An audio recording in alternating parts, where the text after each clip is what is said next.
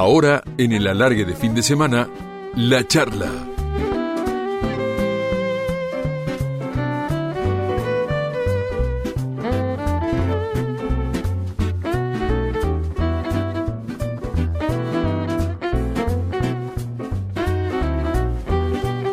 Y hoy en Radio La Red vamos a charlar con Ricardo Daniel Bertoni, uno de los futbolistas que está en el Olimpo de la historia del fútbol argentino, campeón mundial con la selección, ídolo de Independiente, socio en la cancha y amigo afuera del Bocha, jugó con Diego, con Kempes, con Daniel Pasarela, tanto en la selección como en la Fiorentina, y entre esas estrellas él siempre brilló con luz propia. Y hay en todo eso una historia que contar. Y hoy Daniel la va a compartir con nosotros. Dani, querido, ¿cómo estás? Bienvenido. ¿Cómo te va? ¿Cómo andas, Leo? Te faltó uno, Giancarlo Antonioni, que hoy cumple años. Uh, también, también. Sí, sí, sí, crack, crack total. Tenés razón, tenés razón. Mario Kempe, no hubo jugadores extraordinarios que yo jugué eh, a favor y en contra. Houseman, eh, a quien sé que quisiste muchísimo. René, yo le decía a mis hijos siempre que después de, Maradona en aquella época, en la década esa, René eh, estaba después de Maradona. Lo que era René era extraordinario. Lo que pasa que no se cuidaba, ¿viste? No, no era un profesional 100%. Si no hubiera sido uno de los jugadores más amados del fútbol argentino, lo es. Sí, lo, lo es. porque, porque, porque el, loco, como lo llamaba yo, estuve cuatro meses en la habitación, me volvió loco. Me volvió loco. contame, contame una, contame una. Y yo, él fumaba, yo fumaba cigarrillo de vez en cuando, pero teníamos, teníamos en el placar una alacena, teníamos torta que traía eh, Olguita, teníamos eh, caja de, Olguita, la mujer de René, para los que no sepan. Claro, Olguita, la mujer de René. Y después él compraba eh, porque me gustaban a mí y a él le gustaban las pastillas de RF, caja de RF y caja de Subu. y después eh, eh, a la noche se levantaba, a la madrugada, y el, y el ¿cómo se llama? El cocinero de aquella, de aquella selección le dejaba siempre el mismo árbol, los muchachos que nos custodiaban sabían que René a las dos, dos y algo iba hacia, hacia ese árbol a buscar galletas, jamón, eh, mayonesa, queso, eh, para hacerse, para, para comer a esa hora, porque no era de comer mucho a la hora de, la cena. Era un personaje, andaba de mesa en mesa. Y, y, y me, y se le caía la mayonesa por la boca. Me decía, come, yo ya comí. Y, no, come, comete una galleta con un poco de jamón. Y después, después muchas noches lo, lo, tapé. Teníamos, tenía una, una, como llamamos, una radio cassette que habíamos, que había comprado en Las Palmas cuando hacíamos las giras era todo radio y todo parlante y un cassette chiquitito en el medio. Mm, y escuchaba música o grababa. Y a veces se dormía con el, con el pucho ya apagado en la boca. Mm. Yo se lo sacaba y todo. Y lo tapaba. Y dormía con su gorrito. Y a veces yo le decía a René, cuando yo quería fumar un cigarrillo, ¿me, ¿me tiras un cigarrillo? Pero chancha, me decía, ¿qué te voy a tirar si no puedo tirar un centro? Me decía. no, un crack, un crack, un crack. Dani. Aparte de un corazón, un corazón de oro. Me acuerdo que él era uno de los que más cobraba por los botines. Ah. Y un día llegó a la habitación después del entrenamiento. Mm. El, el, Pepe Peña era el que le llevaba el dinero a la concentración. El papá de Fernando. El Fernando Peña. Pepe Peña fue un periodista famoso que trabajó, trabajó en Adidas y todo eso. Que hice publicidad. Mm. No, está y, muy bien. Y le digo, no dejé la plata acá, me comprometí, no, chancha. Tranquilo, dejaba en la mesita de luz. Era una guita importante, muy importante. Y al rato subía de nuevo. Digo, ¿qué hace? Y agarraba la plata. Y, le decía yo, ¿qué hace, loco? Nada, le voy a comprar ropa a todos los muchachos del barrio. se gastaba, era un fangote en ese momento esa guita, se gastaba toda la guita para los, para los chiquitos, para los amigos del barrio, de la villa. Corazón de oro tenía, pero a veces se equivocaba, ¿viste? Porque eh, tenía su familia, todo, que siempre la cuidó mucho. El amor de su vida era Olguita y sus hijos, ¿viste? Claro, claro. Qué lindas historias. Estamos hablando con Daniel Bertoni en el alargue de fin de semana de Radio La Red. Dani, vos naciste en Bahía Blanca porque tu viejo trabajaba en la base de Puerto Belgrano, era lechero, tengo entendido, pero te criaste en Quilmes. Sí, mi papá ante todo hizo la colimba. Ah. Era infante de marina. Ah. Eh, y estuvo dos años. En esa época eran dos años. Mm. Dos años. Dos años que perdido, porque una cosa, una cosa que te, es dos años, que te instruyan eh, para por si hay algún problema bélico o cualquier cosa, y, y también eh, que te enseñen algún, alguna, ¿cómo se dice? Eh, hacer plomero. Sí, sí, algún oficio, alguna profesión. Algún oficio, claro. como hoy tendría que existir en ese sentido. Enseñarle a los chicos eh, a veces buscas eh, un oficio, digamos, tengo un problema de plomería, de electricidad o de cualquier cosa y no hay muchos. Entonces sería bueno que hubiera para ver una, una mayor cantidad y, y, para que los precios sean justos también, ¿no es cierto? Bueno, entonces, ¿naciste así? Sí, mi papá, pará, pará, mi papá llevaba toda la madrugada eh, no sé si iba en un camioncito iba con el caballo y el carro, a llevar los tanques, los, digamos, los, los tachos de, de la leche de aquella época a la base naval y para que los soldados, para que todos tomaran su vaso de leche a la mañana y todo eso. Y te viniste, se vinieron para Quilmes. Vos eras muy pibito. Sí, mi mamá nació en Lopelecube. Ah. Es un pueblito a, unos pocos kilómetros de, Bahía Blanca y papá nació en Sandungaray, pueblito al lado de Sierra La Ventana. Y bueno, se tuvieron que ir a Bahía a trabajar. Mamá había venido a trabajar a una fábrica que era una fábrica de cartuchos acá en la, avenida Cachaquí en Quilmes, en la, en la Orbea, ah. llamado La Orbea, que ahora está en el Hospital del Cruz enfrente.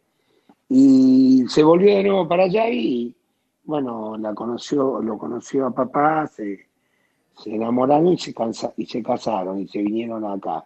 Mi papá tenía un primo que tenía un corralón de materiales y se vino a trabajar acá, manejaba los camiones, de, viste, de reparto, los ah. arreglaba, ah. sabía todo, sabía todo, y era mal pago, como fue siempre. Ahora, ahora son bien pagos los camioneros, en ese sentido, gracias a... Al presidente de ustedes. Al presidente de Independiente, claro, pero escuchame, mi papá hubiera tenido un buen sueldo. Claro. La verdad, el viejo, el viejo laburaba, yo lo eh, jugaba, estaba jugando en el potrero y lo veía cruzar el campito, eh, todo sucio, todo, porque se metía una bolsa de cemento y otra en un hombro y otra en el otro hombro, la fuerza que tenía mi viejo. Y, la, y las vacaciones de mi viejo era ir a, a, las cosechas de trigo que en esa época se embolsaban y se cocían. Mm. Esas eran la, las vacaciones de papá para mantener la familia, para mantener a mi hermano Carlos y a, a mí. A, Carlos, tu hermano mellizo. Claro, ahora se cumplió un año de la muerte de mi madre el otro día, el 26, y el 3 de abril cumpliría 93 años. Pero mi viejo y mi vieja fueron un ejemplo para mí especialmente, lo digo yo personalmente, después mi hermano tendrá que decirlo él, ¿no? Pero los extraño mucho. El que habla es Ricardo Daniel Bertoni. Esta trasnoche en Radio La Red vamos a saber si hubo un momento, o fueron varios, los que llevaron a Dani a querer ser futbolista. Escucha lo que viene, Daniel. Contame una historia distinta de todas, lindo balurdo que invite a soñar. Contame una historia con gusto a otra cosa y en la piel del alma ponerle un disfraz. En la charla de la largue de fin de semana, contame parte de tu historia. ¿Cuál fue el momento en que decidiste ser quien sos?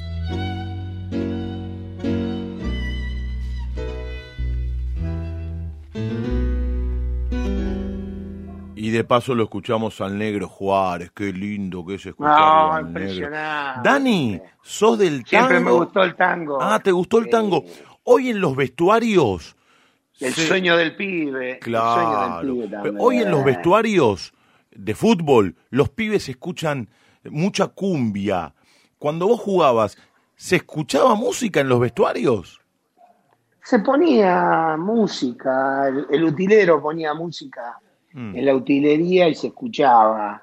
Ponía tango, ponía folclore, mu- mucha música de la época de él, de Tornado, cuando estábamos en la selección, ¿no? Claro, claro. Verda- verdaderamente fueron épocas, todos marcaron épocas, Mm, mm. ¿me entendés? Pero escuchar a Julio Sosa, Oh, a- a- bueno, Carlos Gardel fue lo máximo, después a Goyeneche, escuchar a un montón, a, Juárez, eh, y me olvido algunos, verdaderamente era, y algunos en la época que comenzaban como el, el folclore, ¿no? Ahora no me acuerdo de mucho, pero guaraní, todos eso. La verdad todo cambia. Ese, ese. Dani, ¿cuándo fue que descubriste que querías ser futbolista? No, yo no lo descubrí. Eh, yo jugaba al fútbol en mi barrio. Eh, me vinieron a buscar un- varias veces, que me, antes había observadores en los barrios, porque había, había alguien que murió que era el viejo potrero. El viejo potrero, Claro. de- el viejo potrero al morir, ahora están las escuelitas de fútbol, pero en el viejo potrero veía a los grandes jugadores que podían llegar o no llegar. Y después, gracias a mi amigo del barrio, al Colorado Johnny que falleció, que siempre me decía, vos te tenés que probar, vos tenés que venir, vos quedás, vos tenés condiciones para, para ser jugador de fútbol. Y yo le decía, no, yo estoy bien acá en el barrio, no, estoy tranquilo. Iba a jugar como ser, yo era de un barrio, íbamos a jugar contra el otro barrio, pero eran partidos a, a muerte, por el amor a, a- a la, a la pelota. Sí, a la pelota. al- ¿Siempre fuiste delantero, Dani? no, no, yo jugaba por, todo, la- por toda la cancha, porque eran canchas que jugábamos por ahí 8 contra 8, Ah, ¿me entendés? Pero siempre cerca del gol, ¿eh? Siempre cerca del gol, no, nunca le... Después empecé a jugar, bueno, me voy, me pruebo, estaba eh, Coco Rossi, Cadars, eh, y me lleva el Colorado. Y juego, juego 10 minutos, 15 minutos y me llamaron. Y me dijeron si quería firmar para Quilmes. Oh, Y le, y le digo, eran como cuatro o cinco personas que estaban mirando entrenamiento. Le digo, no, yo voy a volver a los 17, 18 años. Me miraron los, las personas estas. Y yo a los 17 años ya había jugado todo el año en la primera de Quilmes, a los 16 había debutado, a los 18 gané la Copa Intercontinental, la Libertadores y la Inter- Interamericana. Imagínate lo que yo lo que yo sabía del mundo del fútbol profesional. No sabía casi nada. A ver, pero Entonces, bueno. dijiste algo fundamental en tu historia. Debutaste en Quilmes a los 16 años. Me gustaría que me cuentes cómo fue ese momento en el que te dijeron vas a debutar en primera. Es que Quilmes jugaba en el ascenso en esa época. Sí. Eh, ¿A quién fue la primera persona que se lo contaste? Eh, ¿Cómo fue ese partido? No, ¿Qué, qué te acordás de mi- todo aquello? Y mirá, me parece que eh, debuté con Talleres de Remedio de Escalada, me parece, o con Defensor, el último partido jugamos con el, el defensor de Belgrano del René Houseman. Uh, Que me acuerdo que le ganamos 6 a 2, hizo dos goles él y yo dos goles. mirá vos. René ya jugaba en la primera también. René del 53 y yo del 55. Claro. Y al año siguiente jugué todo el año en, en primera. Verdaderamente una emoción, pero yo no me daba cuenta, yo quería jugar al fútbol, no. Escuchame, Quilmes no me daba nada, después me dieron 20 mil pesos de la época que ser- serían 200 pesos de ahora. ¿Qué técnico te hizo debutar en primera, Dani? Me hizo esperar que me acuerde perfectamente, no me acuerdo bien, pero tuve a Iturrieta, tuve a... El Vasco Iturrieta. Y después tuve al maestro, a don Aníbal Díaz, Uh. eh, de, de- de Arsenal de Lavallol. Claro. Tuve a, a- a Navarro, eh, eh, a- a- el que jugaba en Independiente, lo tuve de técnico sí. también. El Hacha Bueno, Brava. pero yo me... Un fenómeno. Mi pero viejo yo me me- contaba. Sí, yo me, me... Llegó un momento que me fui. Dejé el fútbol. Me fui. No me digas. Antes de llegar. eh, Yo ya a los 15 años ya estaba en la tercera. Ajá. Jugaba, me entrenaba con la primera y iba a entrenar con mi división. Nunca me olvidaba de. Entrenaba casi todo el día y a la noche estudiaba. Le dije a papá. ¿Qué estudiabas? ¿En, una- el industrial? Estudiaba industrial Ajá. en el Mosconi. Ah, En Mosconi estudiaba de noche y bueno, mi papá le dije, viajamos a Europa con la selección de la B que había en esa época y le digo, papá, bancame un tiempo a ver cómo me va y me acuerdo perfectamente, me iba caminando de mi casa, que eran como 15 cuadras hasta la estación de Quilmes y ahí tomaba el colectivo que iba a la cancha de Quilmes a entrenarme. Después me iba caminando hasta la escuela y a la noche tomaba el, el colectivo. Me daba para el viaje, eh, pero caminaba. Caminaba porque si no, no me alcanzaba. Dentro de todo me dio un estudio. Mi papá hizo un esfuerzo y mamá hizo un esfuerzo terrible para criarnos. Eran otras épocas, igual papá alquilaba, nos mandaba a la escuela, por ahí teníamos un tablero único para los dos, ¿me entendés? Claro. Para dibujo. Claro.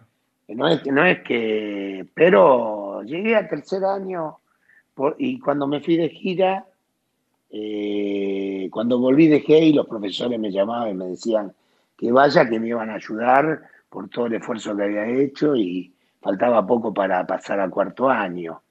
Y después había dejado porque íbamos a entrenar a Juventud de Bernal, eh, unos vestuarios de chapa, eh, un calor cuando era verano, un frío cuando era invierno, y aparte los chicos que entrenaban antes las divisiones se sacaban la ropa toda sudada y la usábamos nosotros de nuevo. Mm. Y yo no era que era fino ni nada de eso, porque eh, vivía en una familia de clase media llamada de aquella época. Claro. ¿Me entendés? Pero dije, no, no voy más. Y venía el viejo Pérez, que yo me acuerdo siempre en el fitito, y hablar conmigo, y hablar con mi papá. Mi papá le decía, don Pérez, ¿qué quiere que haga? Es la, es la decisión que tomó Danielito, dice, no. Pero tiene que venir porque Daniel es un jugador que tiene un futuro bárbaro. Bueno.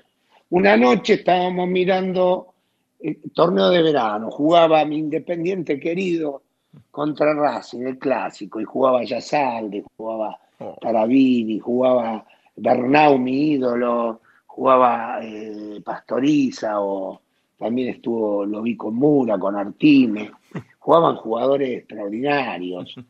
Y golpean las manos porque no teníamos ni teléfono ni timbre. Mira Una casa humilde, era una casa humilde, ¿no? lo, lo contás, Una- Dani, y te juro que es como si lo Eh. estuviera viendo. Y yo lo estoy, yo lo estoy viendo también. Qué lindo. Era, era llegar hasta la casa, tenía como 30 metros, y atrás también había 30 metros de, de fondo. Y yo tenía un Porsche ahí adelante, eh, los viejos Porsche para jugar al fútbol con una parecita. Bueno, mi papá le habían operado a mamá, la habían vaciado en La Plata. Me acuerdo que lo, el día que la operaron fui con mi papá y mi hermano y no había camilleros. Eh, la subimos a la gorda con, entre mi hermano y yo, que éramos más chicos, y papá hasta la cama y todo eso.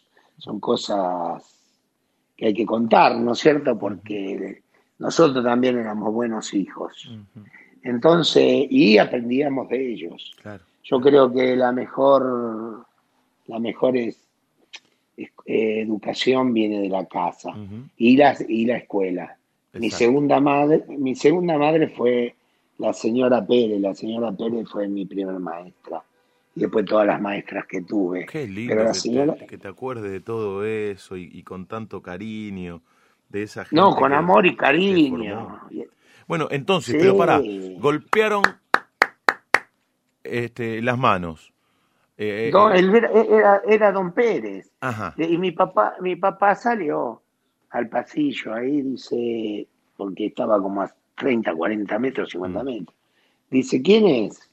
medio oscuro, ¿viste? No eran barrios de, eran barrios con, digamos, eh, que todavía no tenían asfalto. Ahora pasás hay chalecito todo. Todo decían el campito de Bertoni, ojalá hubiera sido mío. Hicieron todo, cha, todo chale hicieron. Ahora diría que sí, que sí. Mm. Ojalá decía el campito de Bertoni atrás del paredón de mi casa. Y me, lo vengo a buscar a Danielito porque tenemos nuevo técnico y lo quiere conocer es don Aníbal Díaz, el famoso ah, Gordo Díaz.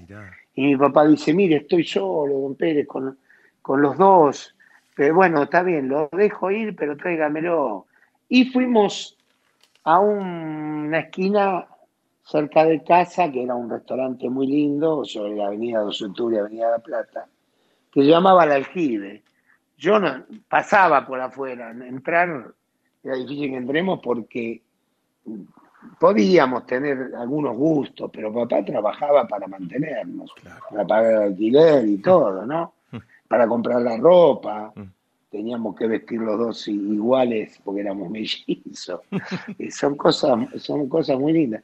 Y entro y estaba el gordo Díaz con su pantalón con los breteles y su camisa y me saluda, me hace sentar, y me dice, ¿qué, comiste? Sí, le digo, yo ya he comido, Aníbal. Y me dice, ¿querés comer un postre? Y para mí comer un postre ahí, pedí una ensalada de fruta con helado arriba, era, era lo máximo, ¿me entendés? Porque no, todos los días podía comerlo por ahí en un restaurante. Claro, no era cosa de todos los días, exacto. Y, y ahí volví de nuevo. Volví de nuevo, me dijo, si vos me haces caso a mí, le habían hablado seguramente de mí, si vos me haces caso de mí, seguramente llegarás a ser profesional, llegarás a jugar en la selección en Europa. Yo lo miraba y decía, qué loco que está este viejo, decía yo. Te anticipó todo, Dani. Te anticipó todo. Te anticipó todo. Sí, sí, sí. A mí. ¿Y vos cuántos años tenías? Y ahí ya tendría 14 años, porque había dejado de jugar me había ido a los 12 años, me había ido de Quilmes y jugaba a los potreros. Jugaba en equipos eh, de los campeonatos relámpago por plata, eh, toda la gente alrededor de la cancha, jugamos con, gente que tenía potrero, potrero, era difícil. Y, y se armaban a bataolas, pero el arquero siempre me decía, vos, yo era un pibito de 12, 13 años, me decía, vos te quedás en un costado y nosotros arreglamos la situación. Y los veía cómo se peleaban, pero después se, seguía el partido. Te digo más, mirá lo, que te cuento, el marcador de punta izquierdo, eh, eh, por ahí picaba alguno habilitado y sabía chiflar como el pito del árbitro. Y los delanteros se, los delanteros se paraban. Mirá, mirá las cosas que te cuento que me emocionan porque me acuerdo del negro era y el arquero también, impresionante el arquero. Eh, es- escuchame, teníamos una... Qué lindo que te puedas acordar y contar estas historias como lo estás Pero no, venía mi papá, yo ya estaba, después ya cuando había vuelto Mm. me- eh, a Quilmes, me venía a buscar un amigo, Caroso, Ah, que tenía una ambulancia, trabajaba con una ambulancia, íbamos por, por Calchaquí, porque antes no había autopista, nada, con la sirena de la ambulancia, yo me escapaba tres o cuatro cuadras y me llevaba a jugar los campeonatos, que mi papá no, no sabía, no quería, Claro. porque era chico, yo Claro. jugaba con gente grande. ¿Y qué jugaban en, Entendeme. en- en lugares complicados, en zonas picantes? Eh, con- picante, picante. Claro, por eso no quería a- tu viejo. Entrábamos a las villas a jugar, pero era Ah. podía ser que salíamos corriendo sin la ropa Uh. o, a- o había trompada, pero más de ahí no pasaba. Claro, ¿viste? claro. Otra Hoy la, época. hoy la violencia social Sí, sí, no, hay, época. no, no, no hay solo. Sí, la violencia social es- está en el barrio también. Sí, sí, en todas vecino, partes. Sí, sí, en todas partes. todas partes, ¿no? El no. que habla es Ricardo Daniel Bertoni, que nos mejora la madrugada con sus historias, nos abre su corazón. Dani, ¿cómo veían tus viejos que jugaras al fútbol? No, papá y mamá eh, eh, eh, estaban siempre preocupados por lo que nos podía suceder, a mí y a mi hermano, siempre cuidándonos. Nosotros teníamos mucha, mucha calle, mucho barrio, ¿me entendés? Claro. Como dice una- un amigo mío, Marquito dice, nosotros tenemos CCB. Le digo, ¿qué es CCB? Calle, cordón y vereda, dice, porque venimos de esa, de esa época pero los, era menos peligroso salir. Había también eh, peligros como el, el violador existió siempre, el chorro existió siempre. Sí, sí. Había peligros, pero eh, éramos muy despiertos en ese sentido, Claro, muy claro. despiertos. Es que hoy los pibes ¿Entendés? no se crían en la calle como cuando vos eras un niño que te formabas en la calle, que aprendías, como se decía habitualmente, la escuela de la calle. Hoy ya no existe esa escuela. Vos hace un rato, Dani, decías, el potrero se murió. Y la escuela de la Sí. calle también. Sí, también, también me olvidé. Por ahí ahora me lo hace recordar, pero la escuela de la calle era muy importante para un chico, Claro. para todo, para todos los chicos. ¿Me entendés? Eh, Pero aparte la gente se metía. Claro, Hoy la gente, hoy la gente no se mete, mira, tiene miedo. tiene miedo. Sí, sí, sí. Pero escúchame, eh, eh, yo he visto cosas en la televisión que no las puedo creer, como, como eh, pasan que a veces asesinan a, a un ladrón y a los dos minutos están en la puerta de la gente que, que lo hizo. ¿Y para qué está la justicia? La justicia es, eh, es importante para un país. Sí. Escúchame, yo, yo digo, no, no hay que ser ni bueno ni malo, hay que ser justo en la vida. Y la justicia es una cosa importante. Exacto. Es un pilar Y fundamental. pasó el otro día, hace poco, con esa psicóloga. Lo, lo habían dejado el, ju- el juez salir hacía poco a, a este preso y, y mató. Sí. No sé si reincidió o era, había robado. Pero escúchame, ¿quién es más culpable ahí? El que lo deja libre. Porque tenés que saber. eh, porque hay, hay gente que por ahí está presa y sabe manejarse para buena conducta y los largan. Y nunca los genes eh, nunca los genes mueren. Hay situaciones que uno piensa que se pueden prevenir No, no, y lamentablemente no. no, no ocurre. Muy, muy poca gente, muy poca gente. Dani, volvamos. Muy po- muy- muy- Quilmes. Volvamos Paso corto por Quilmes. Quilmes y llega el amor de tu vida. Independiente, tu club. ¿Cómo pasas a Independiente? Mi primer amor fue Quilmes, me crié acá. Ah, mirá qué buena Yo- frase. yo esa, digo- ¿eh? Mi primer amor fue Quilmes. ¿Sabes cómo deben estar los cerveceros escuchando esto, no? No, olvida- olvídate. Mi primer amor fue Quilmes, eh, sus calles, mis amigos. Yo ahora estoy viviendo ahora de nuevo en la casa de mi madre. Eh, bueno, tuve los últimos años antes de que se fuera de este mundo y corriendo por ella porque ella me dio muchísimo. Ujú. Escúchame, si nosotros no, no corremos por nuestros padres, que nos cambiaron los pañales, que nos e, e, educaron, que nos llevaron a la escuela, que hicieron sacrificios, entonces, ¿qué, qué le espera a la sociedad? Para mí, mi padre y mi madre son dos personas que irán, irán siempre hasta el último momento de mi vida. ¿Cómo se llamaban? Es justo que los menciones, tantas veces aparecieron ya en la charla. Pero mira, José, José. Y, Elisa, mira cómo sería mi viejo que todas las vecinas acá y todos los vecinos los, los adoraban, porque siempre eran personas solidarias. Y las vecinas me dicen la otra vez, una de ellas, tu mamá no merecía irse de la manera que se fue, porque fue antes que ya estaba comenzando el COVID y yo había, tenido un problema oncológico y no me habían prohibido de ir a, la, a la clínica, ¿no? Dice, tu mamá se hubiera merecido una despedida distinta, porque, fueron una, porque fue una gran persona. Y papá lo llevé hasta Saldungaray, eh, gracias a Juan, Juan Carlos Lombardo, que tiene una cochería, y lo llevamos a, enterrar allá porque quería estar cerca de, de Saldungaray, cerca de la mamá y de los hermanos que están enterrados ahí. Pero mis padres eh, fueron un puntual, digamos, un puntal muy importante mm. en mi vida. Y después vinieron mis hijos, mi, mi ex mujer, aunque yo para mí siempre fue una persona que tenemos una gran relación y, y todavía somos familia. Sí, Mabel, todavía somos familia. Qué bueno que puedas hablar así, ¿eh?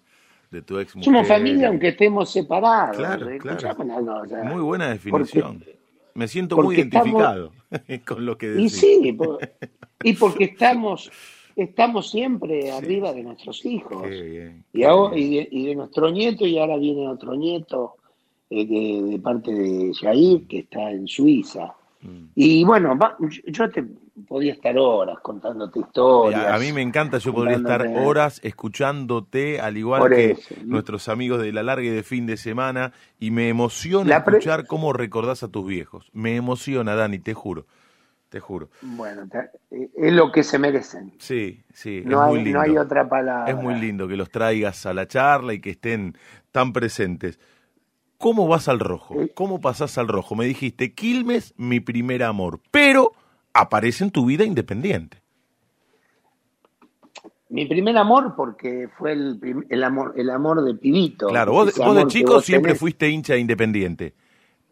Y también cuando Quilmes. Y cuando eh, aparece Quilmes, se transforma en ese primer amor porque es donde das tus primeros pasos futbolísticos. Sí, pero el gran amor fue Independiente. El gran amor. ¿Y, cómo llega Independiente? ¿Cómo se cruza en tu vida Independiente? Vos estabas en Quilmes.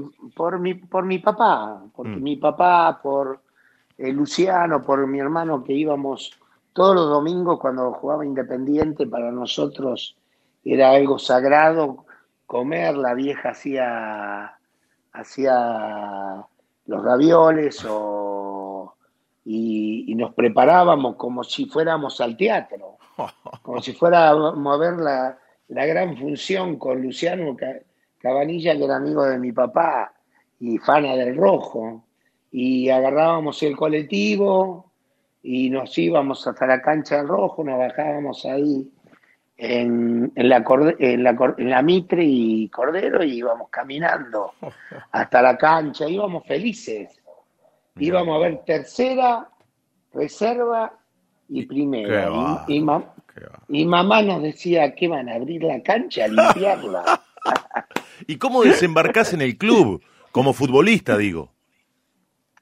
Desembarco, desembarco gracias al Bocha. Ah. El Bocha, el Bocha llevó a la sede independiente, le decía a los dirigentes, porque a mí me quería River, Boca, San Lorenzo, Huracán, eh, Racing, me querían todos los equipos en esa época. Entonces, el Bocha, no Independiente no se nombraba tanto, y el Bocha le decía a los dirigentes, traigan a, Bertoni y a Kempes.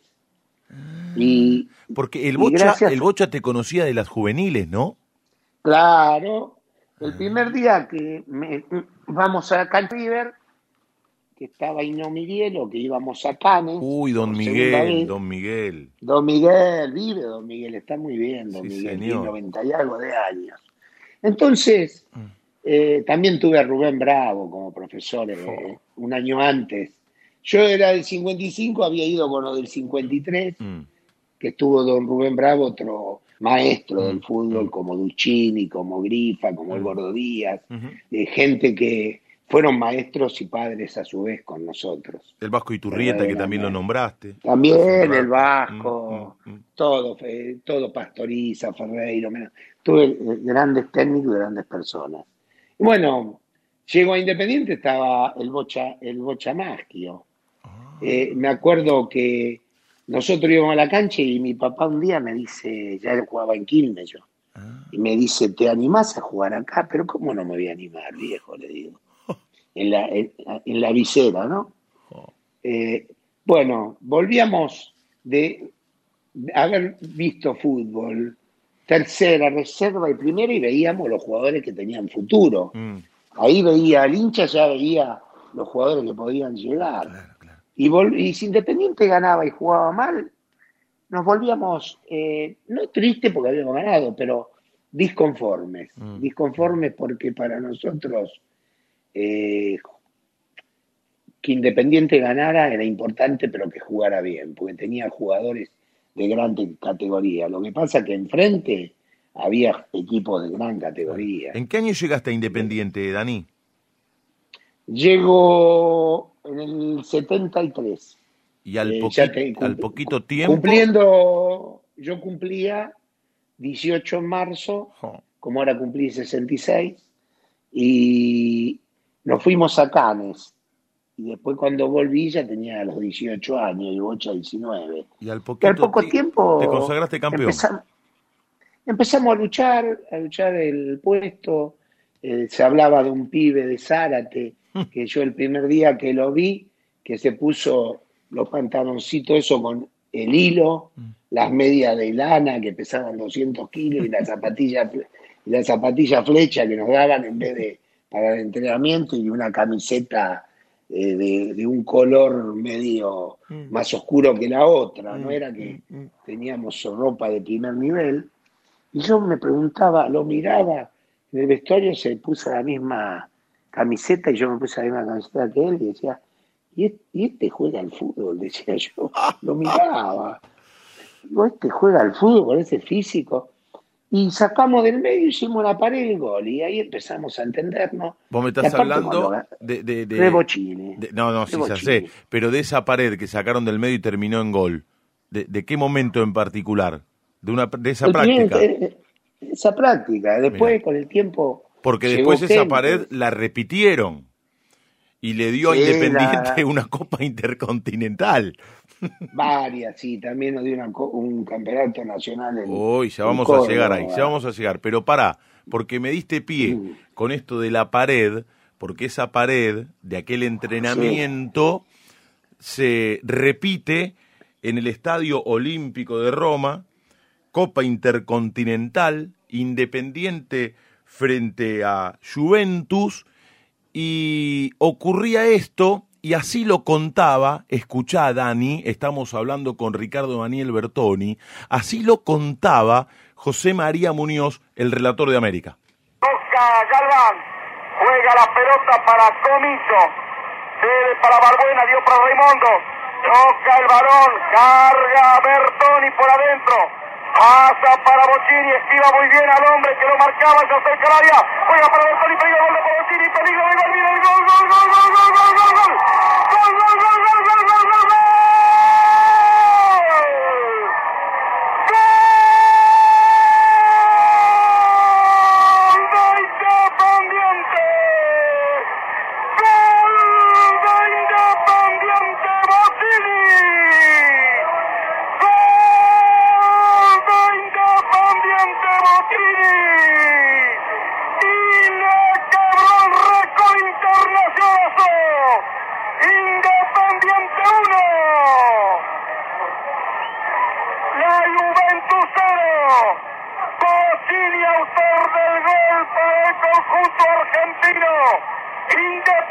Independiente le está ganando a la Juventus por 1 a 0.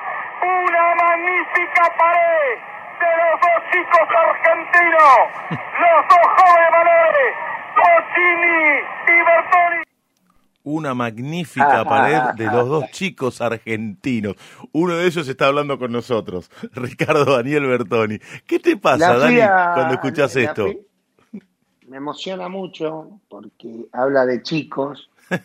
Imagínate, tenía 18 años y tengo 66 y cada día y cada día que pasa me emociono, ¿no? Claro, claro. Es impresionante. Aparte, todo No, en y- contra, todo en contra, porque en aquel momento la Copa Intercontinental se jugaba a No dos la- partidos, partido de ida Sí, y no partido querían de venir más. No, no, Los no quisieron venir y quisieron jugar un solo partido y en Italia. Sí, después de Mircoli que le pegó la patada a Cruyff, Claro. los equipos europeos no querían más. No querían Después venir. se hizo la Intercontinental a un solo partido en, en tierras neutrales y así fue tan lindo y tan emocionante. Claro. El fútbol ha cambiado, es un negocio. ¿Te acordás cómo formaron ese día? Dani, ¿te acordás cómo formaron? Yo te puedo ayudar. Y ju- jugaba Santoro, Comiso, López Saipavoni, Sí. jugaba Raimondo Galvani y Bocini, Balbuena Maglioni y Bertoni. Qué va. Roberto Ferreiro, el técnico. Roberto Ferreiro el técnico, después entró, faltando pocos minutos, Semenewi para eh, cubrir el medio campo, porque el polaco era un jugador que revelaba, relevaba bien a los compañeros. No sé si entró otro jugador más en, en ese momento, no me acuerdo bien. Esa única variante Pero- tengo acá. Tengo, Sí, fue la única variante. sí, tengo la planilla del partido. ¿Qué recordás de ese partido? De la previa, de cómo lo vivieron, porque fue realmente una hazaña, porque la jugaron Sí, fuimos- de visitante. Lo que recuerdo que Independiente arregla ese partido para ir a jugar un solo partido, pero Independiente, ahí el ruso de Pelboin estuvo rápido en ese sentido. Eh, dijo, está bien, nosotros jugamos un partido solo, pero no en Turín. Lo va- vamos a Roma. Y, los italianos aceptaron, estaban en su tierra. Claro. En Roma, en. Roma no son muy queridos, no es muy querida la Juve, Ah. pero me acuerdo también cuando volví hasta la mitad de la cancha a buscar la pelota y a empezar a dejé tres tipos, digamos, que me quisieron correr y ahí le hago la pared a Bocini y salta al hombre. La verdad que fue un lindo gol. Eh, he tenido la suerte de jugar con tipos que tiraban paredes Oh, como, Mara- como Maradona, Kempes, Alonso. claro, el Beto. Vi-. Villa, ¿no? No, no, no, Qué Antonioni, bárbaro. ju- ju- jugadores eh, Qué bárbaro. que- Eh, eh, Ganaste todo con Independiente, hace un rato lo dijiste, Libertadores, Interamericana, Intercontinental, torneo local. ¿Cuántos goles olímpicos hiciste en tu carrera, Dani? hice dos. Uno a Peñarol por la Copa Libertadores, a Corvo en el Centenario, ganamos 3 a 2, me parece que Balbuena hizo dos goles, eh, y después eh, 3 a 0 que teníamos que ganar por un gol más de diferencia, porque todo- todos los partidos de las semifinales habían terminado 2 a 0.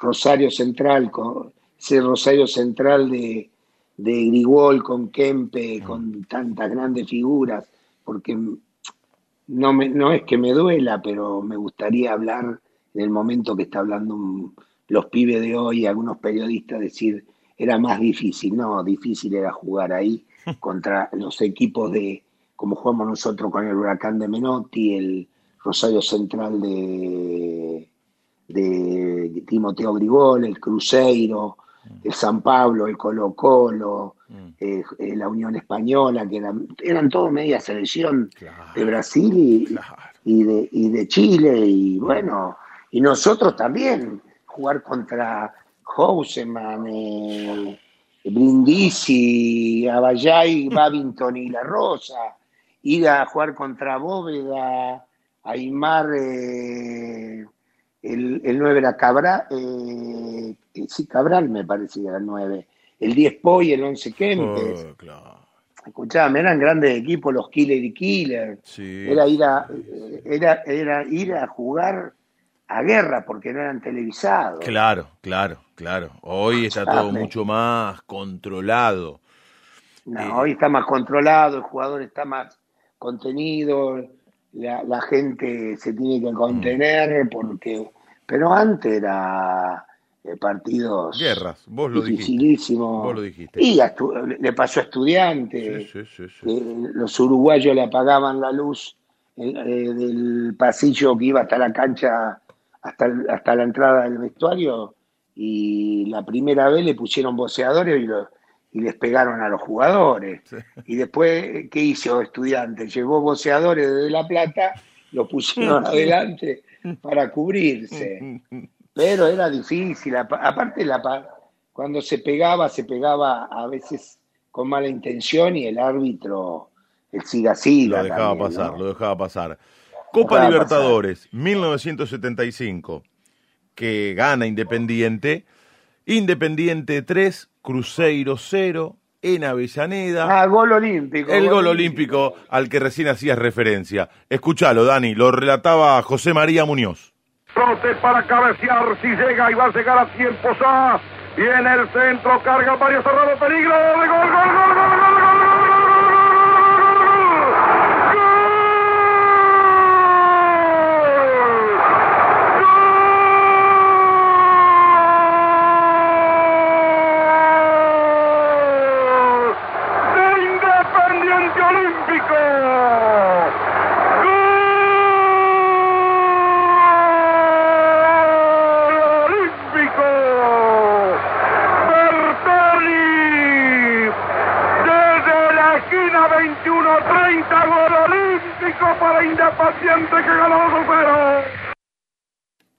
Qué bárbaro, olímpico lo hiciste. Y en un partido fundamental.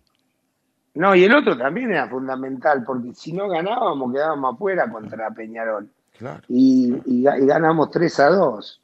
Olímpico mío, no sé si fue el segundo, mm, mm. pero la verdad que Independiente tenía jugadores de gran talla en ese momento, ganadores. Cuando yo llegué, que fue Bocini el que eh, me llevó, y que lo llevó a Kempe y al padre y no lo atendieron y se fueron a Rosario. Si no hubiera jugado Kempe, imagínate con Kempe, con el Bocha, conmigo, con, toda esa banda que tenía, mm. que nosotros llegábamos y, respetábamos, respetábamos porque éramos chicos. en esa Copa Libertadores, después eh, fuiste fundamental también en la final, en el desempate con Unión Española de Chile, sí. Eh, en el desempate en Asunción Ustedes ganaron 2 a 0 y el segundo gol fue tuyo. Sí, Ruiz Moreno el primero y el segundo mío. Pero siempre tuvimos que ir a jugar eh, tercer partido porque mm. eran equipos difíciles. Y aparte, las semifinales ya jugábamos cuatro partidos. Es cierto, ¿eh? las tres Copas Libertadores que ganaste con Independiente, las tres fueron en desempates. Con, con Colo Colo, Sao Paulo y Unión Española. Qué bárbaro. Y fue, y fuimos eh, a siete partidos, siete, siete finales, mm, mm, porque mm. ya te dije, te nombré los equipos de Grigol, de Menotti, el, el, equipo de Cruzeiro que jugaba Nelinho, Wilson Piazza, jugaba Batata, jugaba Eduardo, jugaba Juarcinho, era un equipo Mm. extraordinario. Eh, ahora, mucho de la selección. Claro, claro. En un rato vamos a hablar de los técnicos, porque tuviste grandes maestros. Hablaste hace un rato de los formadores, pero voy a hablar también, en un ratito vamos a hablar, de los técnicos que tuviste en primera división, el Flaco Menotti, el Pato Pastoriza, eh, recién hacías mención a Miguel Ignomirielo. Quiero que me cuentes sobre el debut de Diego en la selección, que fue en la bombonera, febrero de 1977 contra Hungría, ese día la rompiste. Argentina le ganó 5 a 1 a Hungría, dos goles del querido, recordado, Leopoldo Jacinto Luque y tres tuyos. ¿Qué recordás de ese Maradona? ¿Cómo era aquel Maradona con 17 añitos que se presentaba en la selección argentina? Y era lo máximo. Ya se veía, eh, ya se veía el crack. Eh, cuando Menotti lo llamó y le dijo de que venga pibe y que iba a entrar, me imagino la emoción que tenía y la gente lo esperaba con ansias, ¿no? Esperaba a Maradona porque ya lo habían visto jugar mucho tiempo y entró Maradona, hizo un par de cosas y verdaderamente creo que a veces la vida es injusta y tuvo que quedar afuera del Mundial 78, pero había grandes 10, quedó también afuera Bocini. Claro, Eh, claro. Entró Alonso, entonces, entró Alonso en la lista Alonso. y se quedó afuera Diego Sí. y el Bocha también. Y me acuerdo, me acuerdo perfectamente que vino a la habitación, venía siempre a lo de la habitación mía y de Houseman. Diego iba a la habitación de ustedes. Sí, vino a la habitación porque estaba destruido. Y yo en el 74 estuve, estaba entre los 15 jugadores inamovibles con el conejo Tarantini Ah, y a último momento nos sacaron. Y fue una gran disilusión, me acuerdo que fue en Santiago del Estero y fuimos con un amistoso y nos abrazamos, dormíamos en la misma habitación, nos pusimos frente a frente, cada uno en su cama y cuando nos abrazamos y llorábamos.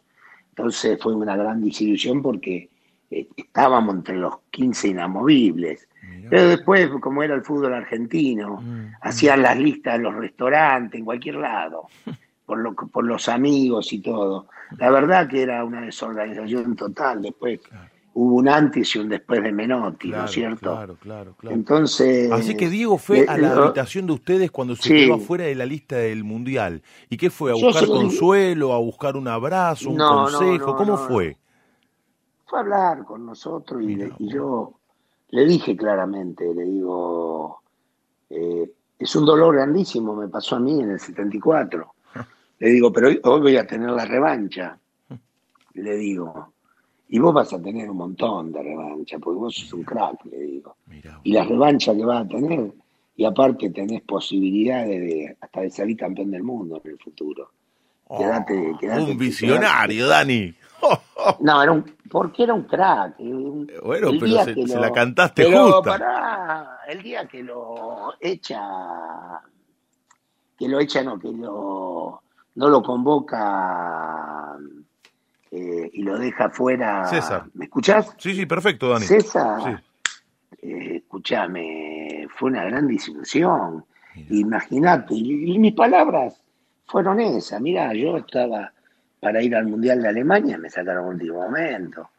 Ya vas a tener tus momentos, y los tuvo. Mirá vos. Y Y, fue y uno de compartieron un jugadores. mundial, compartieron un mundial cuatro El- años el después. 82. Claro. Y después lo 82. tuviste de compañero en el Napoli. En el Napoli, no, extraordinario.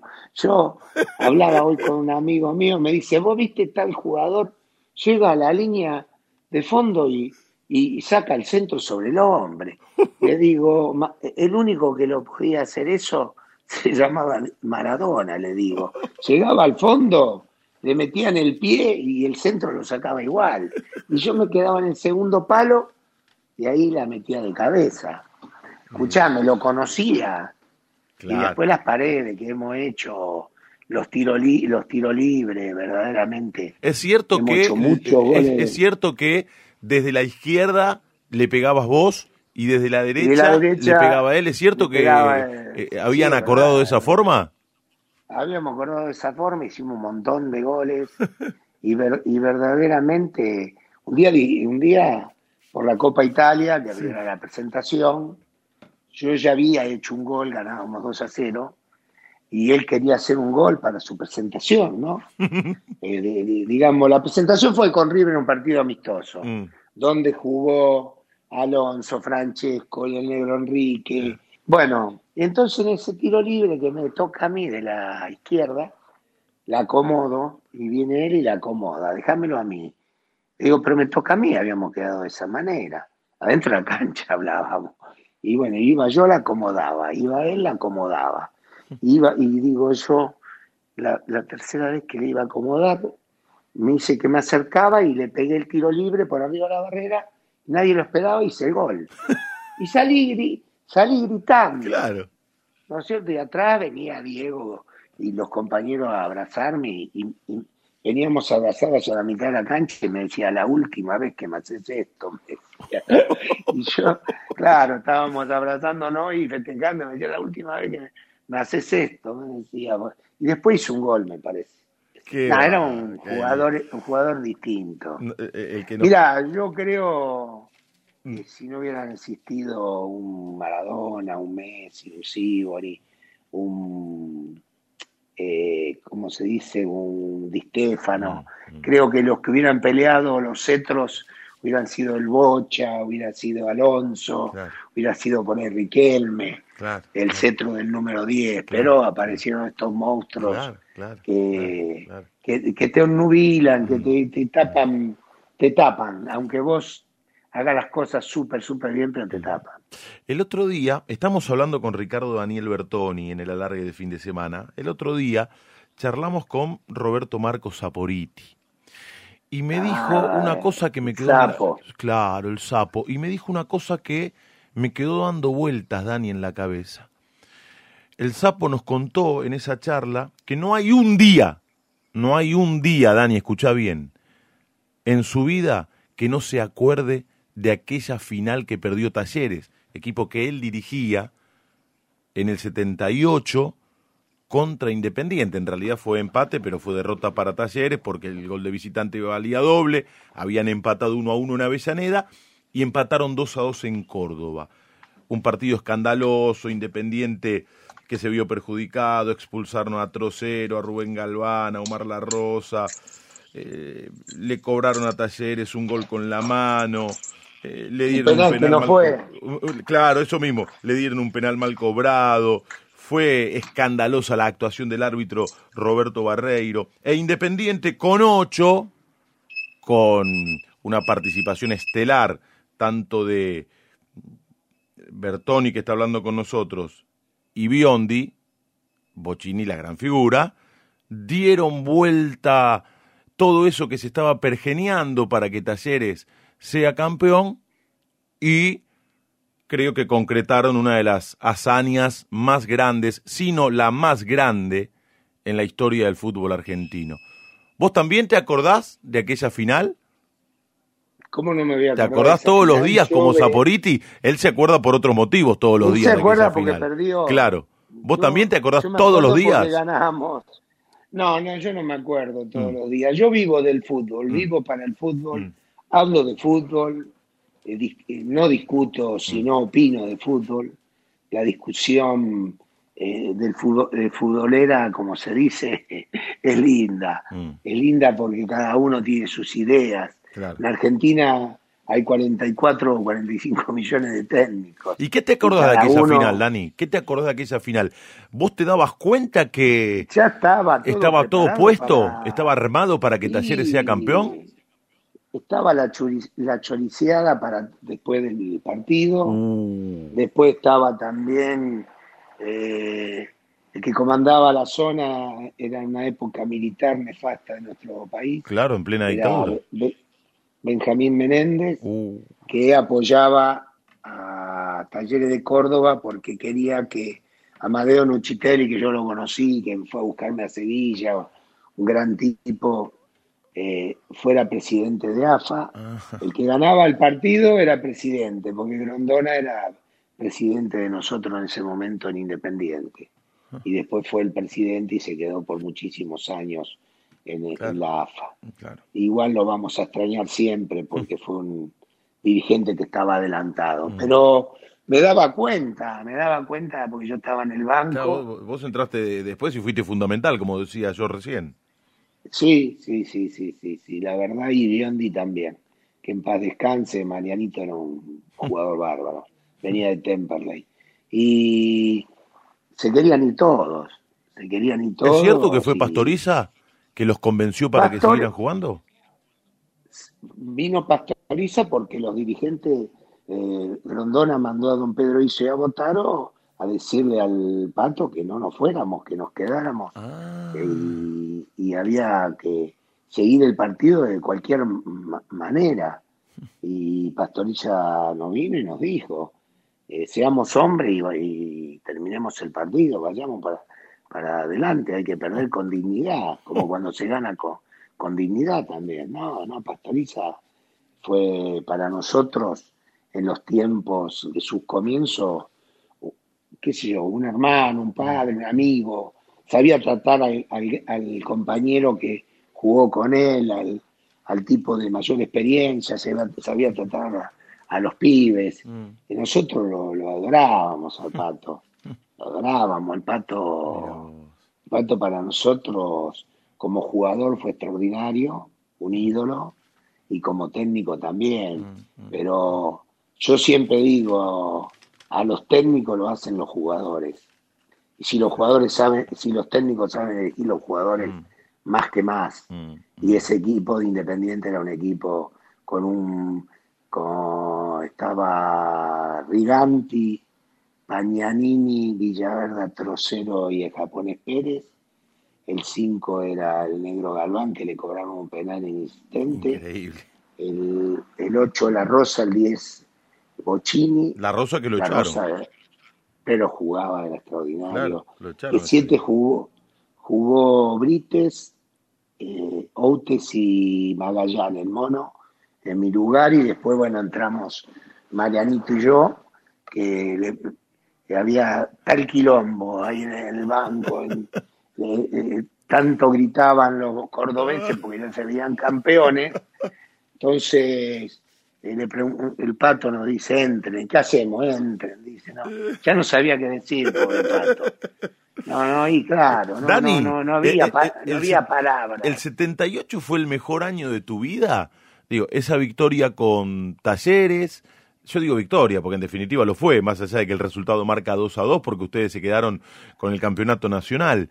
El campeonato del mundo, conseguido en el país. Sí. ¿Ese fue tu mejor año? fue mi mejor año en, mi vida también, porque el nacimiento de mi hijo, de Jair. Ah, mirá.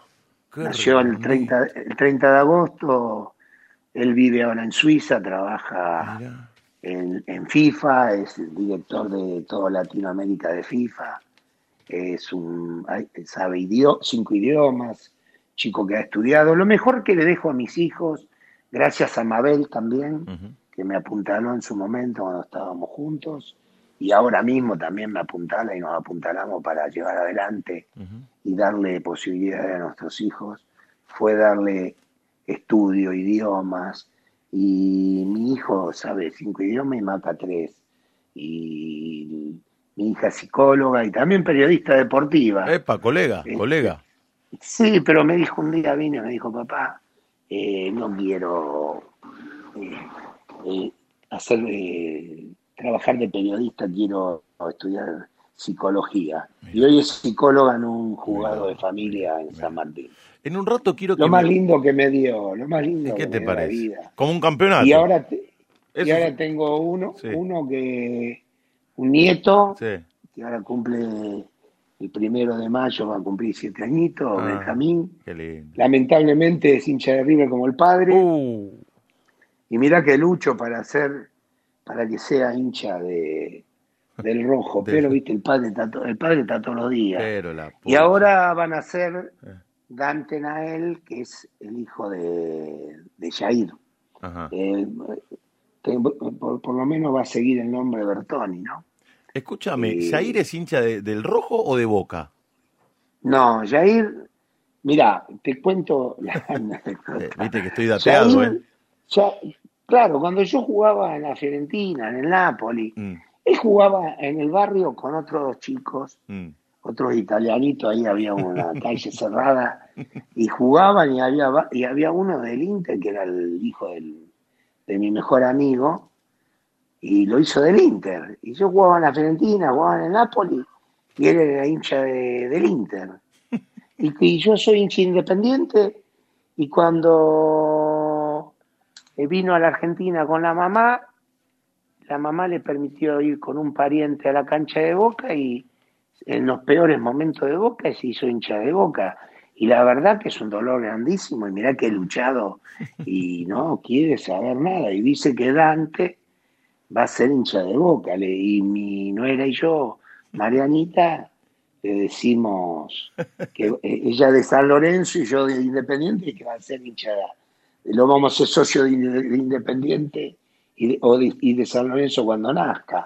Es como mi otro yerno, como Facundo, fanático de River. De River, claro. El, el- el nene me dijo la otra vez, me dice, Abu, a mí el fútbol mucho no me gusta, pero yo soy hincha de River, me dice.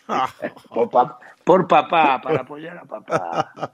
Hay una muy linda historia a propósito de cuando jugaste en Italia y que me gustaría que la cuentes. ¿Qué pasó cuando fue Diego a comer milanesas a tu casa en Nápoles cuando los dos jugaban en Nápoles? Impresionante. Estábamos, estábamos yo vivía eh, eh, cerca del mar, al lado del mar. Teníamos piscina y teníamos bajada al mar. Y ahí, que era Marichiaro, Marichiaro eh, es una zona donde hay un famoso restaur- restaurante, La Finestrela, La Finestrela, La Ventanita, eh, eh, en Posilipo, una zona muy bacana de, las, de, de Nápoli. Mm. Y estábamos comiendo, estaba Diego, Claudia, los hermanitos, que todavía Alma y Janino nos aparecían Claro. en este mundo. Mm. Y estábamos lo más tranquilos, jugamos en la pileta a la pelota, todo. Y no sé qué pasó, que lo llevamos hasta abajo y lo vieron y sal- eh, se trepaban por, porque era todo eh, piedra, se trepaban por las piedras, aparecían en el patio. Lo que, lo que era Maradona era una cosa increíble. ¿En el patio de tu casa aparecieron los hinchas? Sí, teníamos que, que echarlos, porque no se querían ir y abrazaban a Diego, era una cosa de loco. Bueno, a mí también me saludaba y todo, pero claro. con Diego era, Qué para ellos era qué el, segundo, qué el segundo o el primer San Gennaro. Claro, claro, claro, a esa Después, altura. la ma- después date cuenta la mala suerte que tuve yo en Europa, que con la Fiorentina pierdo un campeonato en la última fecha. Ahí, ahí No jugaste con Dani, con Pasarela. No, no solo, era el único extranjero. ¿Pero no- compartiste Entonces- con, con Pasarela en Fiorentina? Sí, pero ese año no, Ah, después ah. al año siguiente, después bien, del Mundial. Está bien. Me acuerdo que perdemos el campeonato por un punto, no, no, no, no nos dan un... Era, era por dos puntos. Sacamos como 12 o 15 puntos entre la Juventus y nosotros con el tercero. Y a la Juventus le dieron un penal que no fue y a nosotros nos, nos anularon un gol. La fuerza de una institución y de una sociedad tan importante como es la Juventus Claro, claro. que en Europa lo ha perdido, porque veo que no tiene tanta fuerza como tenía Mm. antes. Después me voy a, ¿cómo se dice? ¿De Fiorentina vas a Nápoli? sí, pero me voy para el Mundial, que me venía para Buenos Aires, en vez de quedarme allá Claro. y viajar para España directamente, me hacen volver para viajar todos juntos. Entonces, eh, me llama el presidente de la Roma y me dice, Bertoni, lo quiero traer a Roma, el ingeniero Viola. Le digo, mire, yo viajo, eh, estaba Ricardo Cosentino, que era que después trajo, me llevó a mí, trajo a Pasarela, y nos encontramos en Roma y me dice, yo lo quiero traer, quiero, estoy formando un equipo para salir campeón. Mm. Y bueno, le digo, ¿cómo no? Porque la Fiorentina quería eh, cambiar extranjero, ¿no? Entonces, porque era uno solo todavía, Mm, Claro, o, o- o acoplaban otro. sí, sí. Entonces, le digo, ¿cómo no? Con mucho gusto. Roma es un equipo importante. Tenía a Angelotti, a, a Falcao, tenía a Bruno Conti, a Pruso. Tenía un equipo extraordinario para el fútbol europeo y todo. Y viene la Fiorentina antes que termine el Mundial, me dice, no, no te vamos a vender, queremos que te quedes. Mm. Y me quedo, ¿y quién sale campeón? La Roma. la Roma. No, Oh. se, me, no se me da, no, me- no se me daba. Después cuando me iba a ir a Napoli, Sí, lo pensé, digo, viene Diego, claro. viene Ba- Bagni, que es un buen jugador. Y vino el director de, de- deportivo de la Fiorentina, me dice, está el director deportivo de Verona y quiere hablar con vos. Y salí afuera, le digo, mire, yo le agradezco porque tengo posibilidad de ir a Napoli. Verona era, una ciudad, es un, e- era un equipo de provincia. Claro. Y le digo, mire, me gustaría ir con todo gusto, porque usted me viene a buscar. Para mí es importante, le digo. Pero también me hablaron del Napoli y viene mi compatriota y vienen un par de jugadores. Yo pensé que con ese equipo nosotros podíamos estar eh, luchando arriba. Vos sabés que eh, salimos octavo ese año. ¿Y quién sale campeón? Que compran a, a Brigel y a Elker Larsen, al danés, que era un jugadorazo. Verona. Y, y, hace un rejuntado de jugadores de Juventus, de Fiorentina, de Milan. y sale el Verona. Quiere decir que el Scudetto, y cuando me voy de Napoli, por discusiones que tuve ahí, me voy al Udinese y el Napoli sale campeón y sale campeón solamente con un extranjero que era Diego. Mm. El, el me era esquivo. era esquivo. Eh, eh, Dani, antes de Italia, eh, pasaste por España, jugaste en Sevilla. Por Sevilla. Tengo entendido, tengo entendido que tuviste bajones anímicos, que, que tuviste como algunas depresiones en España, en Italia. Me gustaría que me cuentes eso y en todo caso, ¿cómo pudiste salir de esas situaciones tan difíciles para un futbolista y en ese caso estando tan lejos? Eh, antes no había tanta comunicación como ahora, pero tenía mi, familia mi familia, estaba Mabel y mis hijos y gente ahí. Mm. Eh, y yo escuchaba mucho, hablaba mucho con Mabel y Mabel me, me apuntalaba. Aparte, escuchame, eh, cuando yo me agarro hepatitis, mm estuve mucho tiempo parado. Mm. Cuando vuelvo había hecho en el campeonato, no me acuerdo si tres goles. El goleador salía goleador allá con 15, con 16. Hasta que llegaron los extranjeros empezaron a hacer más goles. Mm. el goleador. Y el conde Pontelo la llama a Mabel y dice, no lo veo bien, ¿qué le pasa? ¿Tiene problemas en tu casa? Eh, ¿Tiene problemas con vos? No, dice, no tiene ningún problema, se está recuperando. Tuvo una hepatitis, tiene que recuperarse. Dice, pero ¿ese es el problema o es otro? Dice, mire, Conde le dijo, yo le voy a jugar, le voy a hacer una apuesta. Que le, juego el reloj, el reloj que usted elija, o si gano yo, Daniel va a hacer 10 goles, yo elijo el reloj que me gusta a mí. Y cuando llegó a casa, y me lo dijo, le digo, ¿qué, qué, qué apuesta hiciste? Le digo, escuchame, eh, eh, el reloj era cualquiera. Y, yo hice los 10 goles y cuando le hago al Verona a los dos minutos el décimo gol, me voy hacia la tribuna de honor de abajo y, le así, y con la mano izquierda arriba le hacía lo del reloj. Eso quedó como una anécdota en Florencia y después, después le regaló un Roles de oro. Ah, cumplió. Le hizo. No, fue a la, fue a, una, a una joyería, nos, nos, encontró en un Viola Clep, que son las peñas de allá, y le dijo, y la vino a saludar y le dijo, yo tengo una deuda con vos, mm. vení conmigo. Y estaba una, una joyera de las más conocidas de, de Florencia. Y le dijo, la señora va a andar a prendere un orologio. Mm. Dai el que voglio lei. Mm. Chau, chau. Y después eh, fuimos y yo me quedé en el auto, me daba vergüenza. y, bajó con, con Ricardo Cosentino y sacaba relojes que no eran, eran buenos, pero no de... Y le, y le dice Cosentino, escúchame eh, despacito, cuando se fue para adentro, pedile eh, un rol de president de oro. Mm. No, pero me da vergüenza. Y bueno, y le dice, decide vos. le dijo, traiga los roles de president.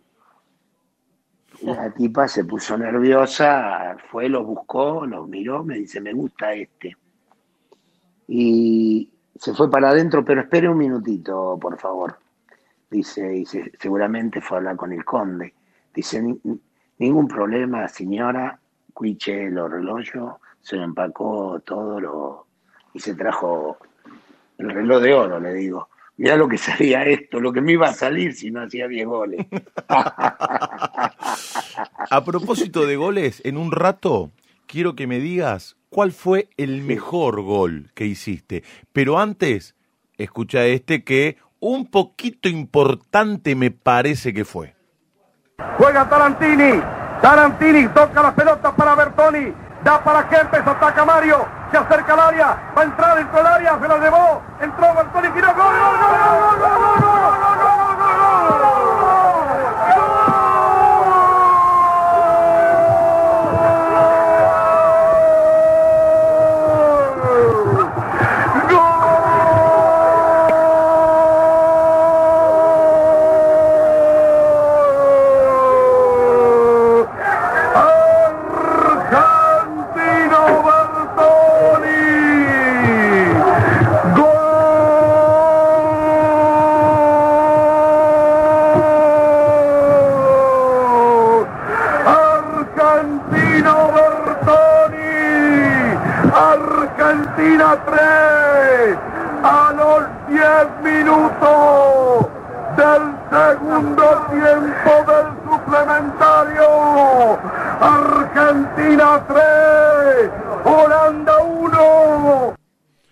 ¿Ese Dani en la final del Mundial fue el más importante que hiciste?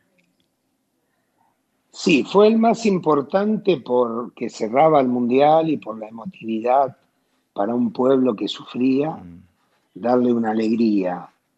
Y para mí también, para mi viejo, mi vieja, para los seres queridos, eh, para todos, ¿no? Para Mabel que estaba embarazada.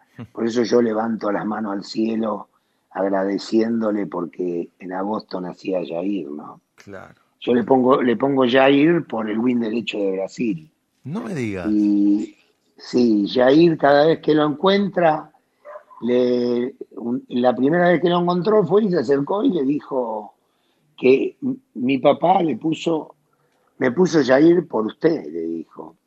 Y el brasilero, como son embajadores, los campeones del mundo de, de la selección de, la Confederación Brasileña de Fútbol, eh, van, a, van a reuniones, van a, Mm, mm. eh, a donde invitan a, a- a los directivos, o no pueden ir los directivos, van ellos como embajadores, ¿no es cierto? Los campeones del mundo. Bueno, e- ese que relató. Muñoz, entonces vos decís que fue el más importante. ¿Y el mejor Fue gol el que más, hiciste? eh, no, no, no, fue el más importante por la emotividad. Claro. Pero el gol más importante que yo hice fue el de Hungría.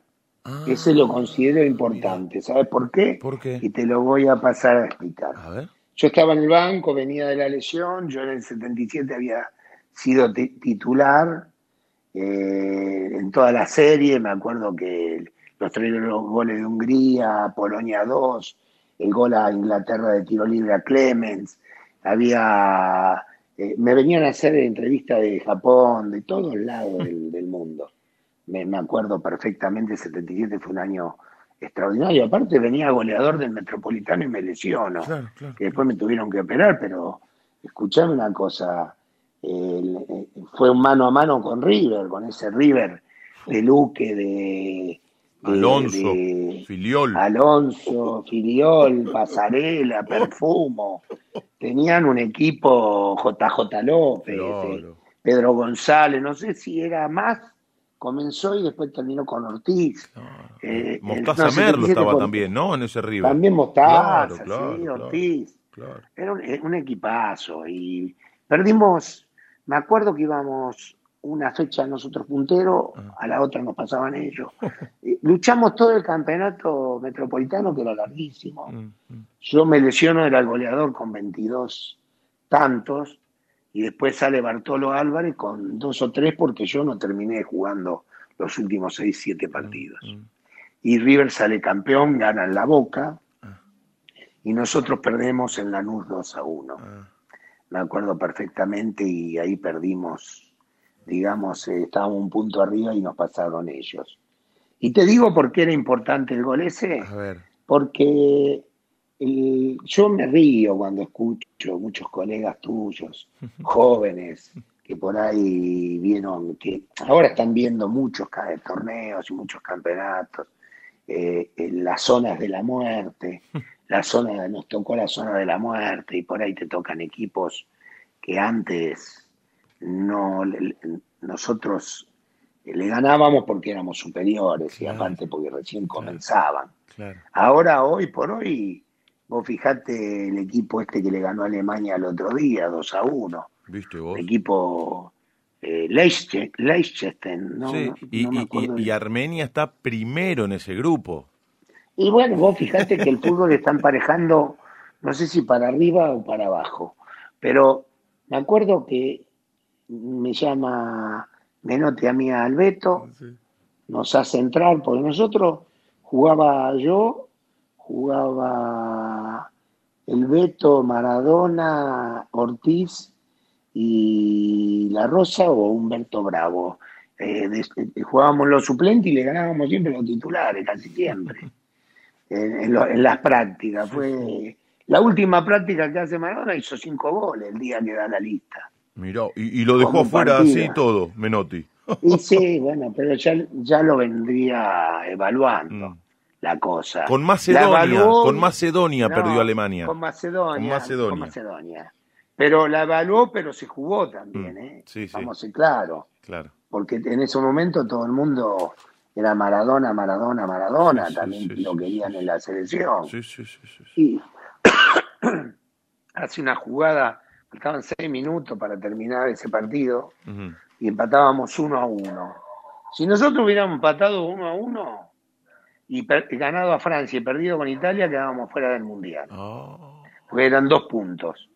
uf, ¿Me entendés? Porque eh, podía haber pasado Francia. mirá vos. Entonces nosotros al ganar, al ganarle a Hungría 2 a 1, con gol mío, con una gran jugada entre, ¿cómo se llama? Entre Luque y, y Alonso que mete un taco y la pelota se va para el lado de la derecha y yo anticipo al defensor con el arco libre porque el arquero había salido a tapar, hago el gol. Para mí eh, no fue muy lindo el gol, Pero fue el más importante. importantísimo. Mirá vos. ¿Y el más lindo? Y el más lindo, hice muchos goles, yo hice, sin contar los, los goles de Copa Italia, Sí, sí. yo debo llegar a los 200 goles, pero escuchame, no era, Qué no pateaba penal ni nada. Uno que le hago a Gatti por arriba de la cabeza, Ah, que le ganamos sobre la hora un pelotazo que me, que me mete trocero y antes que caiga, el loco Gatti siempre te hacía la de Dios y yo la, antes que baje la pelota, en el mismo aire la toqué por arriba, Ah, mira. sobre la hora, como el tango, ¿no? Faltando un minuto, como el sueño del pibe. Claro. Pero he hecho goles también en la lesión. Y sí. Yo hice, hice dos goles en el Mundial 72, Mundial 82. Eh, la mayoría de los goles que hice de los 31 partidos, porque yo, en la época que yo jugaba afuera, no llamaban tanto a los jugadores de afuera. Había grandes jugadores acá también. Claro, y, claro. Menotti, claro. y- y Menotti probaba.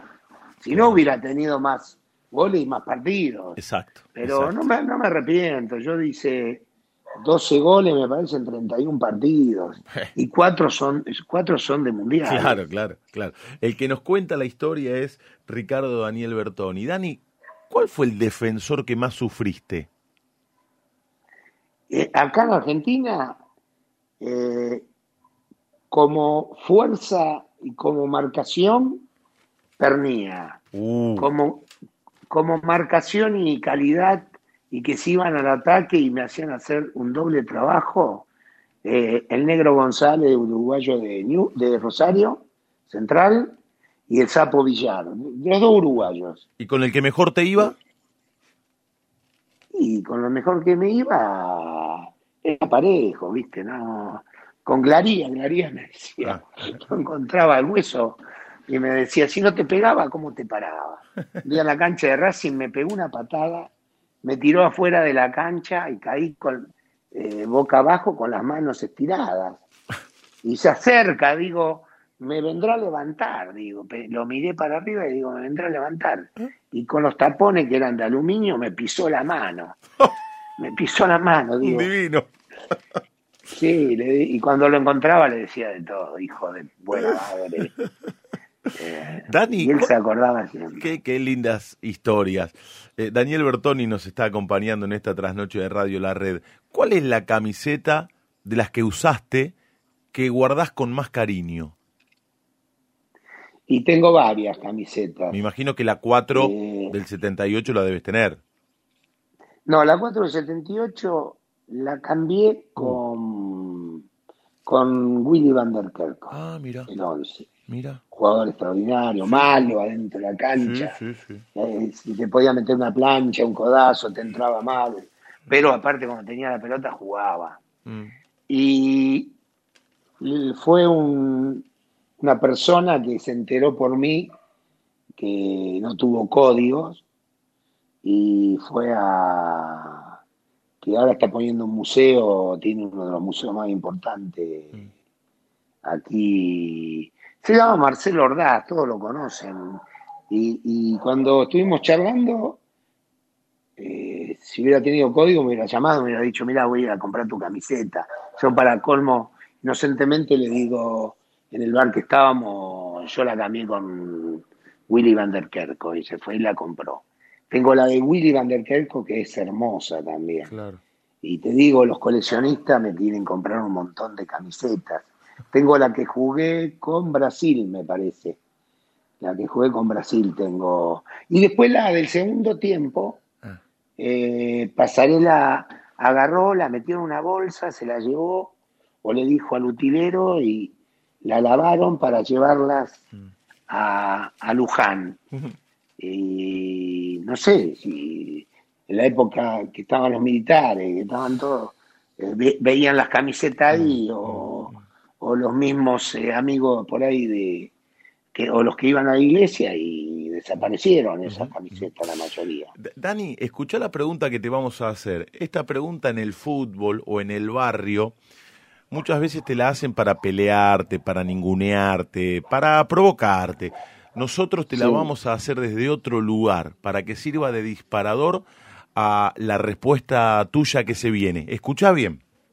Si la propuesta te alarma, seguí con este presente o si querés, simplemente atrévete un paso al frente y dale, empezar. ¿Y vos? ¿A quién le ganaste? ¿A quién le ganó Ricardo Daniel Bertoni? En esa vida? En la cual hiciste del instinto de superación tu bandera y te abriste paso a través de las dificultades y llegaste al lugar donde llegaste, que es, Llegué con eh, sacrificio. es el de un tipo admirado, idolatrado por todo lo que hizo. Yo soy una parte de la Argentina, como son los jugadores campeones del mundo del 78 y del 86, y cada día que pasa me siento más campeón del mundo, porque sé lo que sufrimos para ganar, sé lo que tuvimos que hacer. Y la verdad que eh, perdimos con Italia, empatamos con Brasil, estuvimos a punto de quedar afuera, eh, jugamos un gran fútbol, era un gran, un gran equipo. Eh, la verdad que lo, lo, lo, mío, yo tengo que estar agradecido a todos los que me apoyaron, Ujú. especialmente mis padres, a- también a Mabel, también a mis hijos, eh, ahora hoy mismo, a mis amigos, que tengo eh, amigos del barrio, ¿viste? No los amigos del campeón. Amigos del campeón tuve un montón, como tienen los jugadores, y como tienen los basquetbolistas, o como tienen los boxeadores. El amigo del campeón están y cuando las cosas van mal se borran. Es así. Sí, sí. El amigo, eh, por eso el amigo mío es el, eh, la, la brujita, Ricardo Ávalo, el sapito Villagra Mm. y Mario el hermano, es el peluquero Juan José, y esos son los amigos de toda la vida míos. Qué bueno. Y el gordo, el gordo Vicente, que era el vecino nuestro. ¿El fútbol te dio muchos No sé. amigos? Aparte de Sí, esto que estás me- mencionando. El Bocha, por ejemplo. El Bocha es un hermano para mí, un amigo. El, el gringo Scota lo mismo, Enzo Trocero también. El Bocha dormía en tu Los casa, dos. ¿no? Cuando eran pibes. Sí, sí, sí, sí, sí. Dormía en la casa que yo, papá alquilaba, que era una casa humilde, pero vos fijate, el corazón era grande. Mis padres, eh, cada día me entero cosas que me emocionan de ellos dos.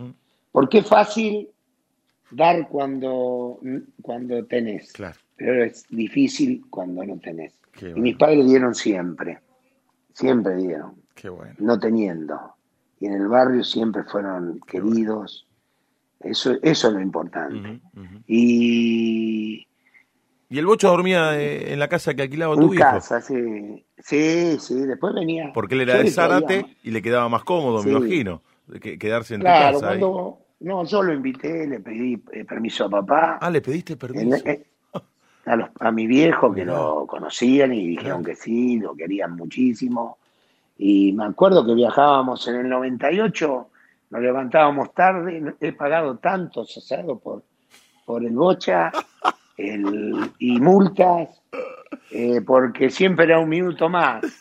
Aparte, se tapaba la cabeza y dejaba los pies destapados, nunca había conocido. Y, y gracias al bocha aprendí a manejar, porque yo compré un cochecito usado. Lo primero que hice fue comprarle la casa a mis viejos. Me faltaba, tenía 17 millones de pesos de la época y me faltaba un millón y algo de pesos. Y mi papá era conservador y no quería, no le debía nada a nadie. Te digo, a veces voy a la panadería acá en el Molino, que era el, pap- el papá de, era muy amigo de, del papá de este muchacho y también él, y no me quiere cobrar, me da vergüenza. me re- Hoy tenía que pasar porque me iba a dar las, las empanadas de atún. Pasaré mañana, pasaré mañana. Y todo me hizo la torta de cumpleaños. Qué bueno. Es el, es el orgullo de que hablen bien de tus padres. ¿Qué te parece? ¿Qué te parece? Eso es lo ¿Qué importante, te y que hablen bien. Por eso te digo, el Bocha dormía en la misma habitación con mi hermano y con Jorge, Carlito y conmigo. Y el Bocha dormía en la cama de mi hermano y yo dormía en mi cama y en medio había un catre, una habitación chiquita Sí. y en la punta estaba la ladera y en la otra habitación dormían mis padres. Mm. Un pasillito, una- un baño y la cocina y un, digamos, un terreno gigante. Sí. Y después compré la casa y papá tenía temores de esta casa donde estoy ahora, Mirá con tres habitaciones y todo un chalecito. Y me decía, pero Danielito, tenés cuidado. Digo, papá, escuchame, el año que viene hay otra Copa Libertadores. Y le compré la casa al vie- a los viejos, hipotequé ese millón y lo pagué enseguida. Y gracias a, también a Pepe Santoro, Mirá que me agarró el día que cobramos la Copa Libertadores del 73 y me llevó de la mano al banco de al lado de la sede y me dijo, abrís una cuenta y acá lo primero que haces le vas a comprar la casa a tus viejos. Mirá qué bien te aconsejó. No, me aconsejaban bien y después me compré el 128 usado, Mm, yo no sabía manejar, papá, eh, como sabía manejar, manejar camiones, para él manejar un coche no era tan difícil. Claro. Y nos, y nos quedamos en el Triángulo de Bernal porque no- nos quedamos sin batería. Y esas son la- las historias lindas. ¿Qué te parece? Yo podría hacer un libro, ¿Sabes que sí? un libro de con amor, por con la pasión, Tu biografía. por los padres, por los amigos, Claro. eh, porque el- ¿Y por qué no lo haces? ¿Por qué no lo escribís? y porque yo no no no no soy un escritor. Bueno, Eh, pero. yo eh, soy eh, yo soy el hombre de el hombre que sería de la historia. Yo nací en Bahía Blanca, en el barrio Villamitre, donde también nació el, el Coco Basile. Claro. O- en el, en el Hospital Pena, que divide Bahía Blanca de Punta Alta. Y los de Punta Alta dicen que yo soy puntaltense y los de Bahía de Bahía, pero estoy anotado en Bahía yo. Claro, claro. Eh, Dani, y- y ya te despedimos en un ratito y te agradecemos No hay problema, podíamos hablar toda la noche. Sí, de verdad. Es que como decís, eh, tenés que escribir eh, un libro, tenés que mm, dejar reflejada Lindo, tu lindo historia. programa el tuyo. Gracias, lindo Dani. programa. Gracias. ¿Sabes por qué? Porque los chicos y la juventud tienen que saber la historia del fútbol ¿Qué te argentino. parece? La historia del fútbol argentino. ¿Qué te- No es el hoy solamente. Claro, claro. Es el ayer, el, ¿Qué an- te el an- antes de ayer, el pasado. Totalmente. Escúchame, el pasado es importante que un periodista de categoría sepa eh, la historia del fútbol argentino. Yo, yo me acuerdo que mi papá me contaba de Erico, mi papá vio jugar a Erico en Bahía Blanca, Oh. él estaba haciendo la colimba y vino Independiente con Sastre, con Erico, con De la Mata. Arsenio. Escuchame, a jugar con una, con una selección de, de Bahía Blanca. Y dice que Arsenio dijo, eh, ganó como 8-0, 9-0. Hizo, hizo un gol que se tiró en palomita y la enganchó Mira. como el escorpión No te con las puedo dos creer. piernas y, y la metió en un ángulo, la historia que me dice mi padre. Daniel, Como cuando Erico, Erico el- había unos cigarrillos 43.70 Ajá. y el- al jugador que llegaba a los 43 goles le daban un premio. Ah. Y si se los pasaba o se quedaba atrás, no se lo daban. Erico hizo 43 goles, faltaban 6, 7 fechas. Y, y- y se paró los 43 y ganó el premio. No quiso hacer más goles. No quiso hacer más goles. Daniel, ¿te animás a armar el mejor equipo?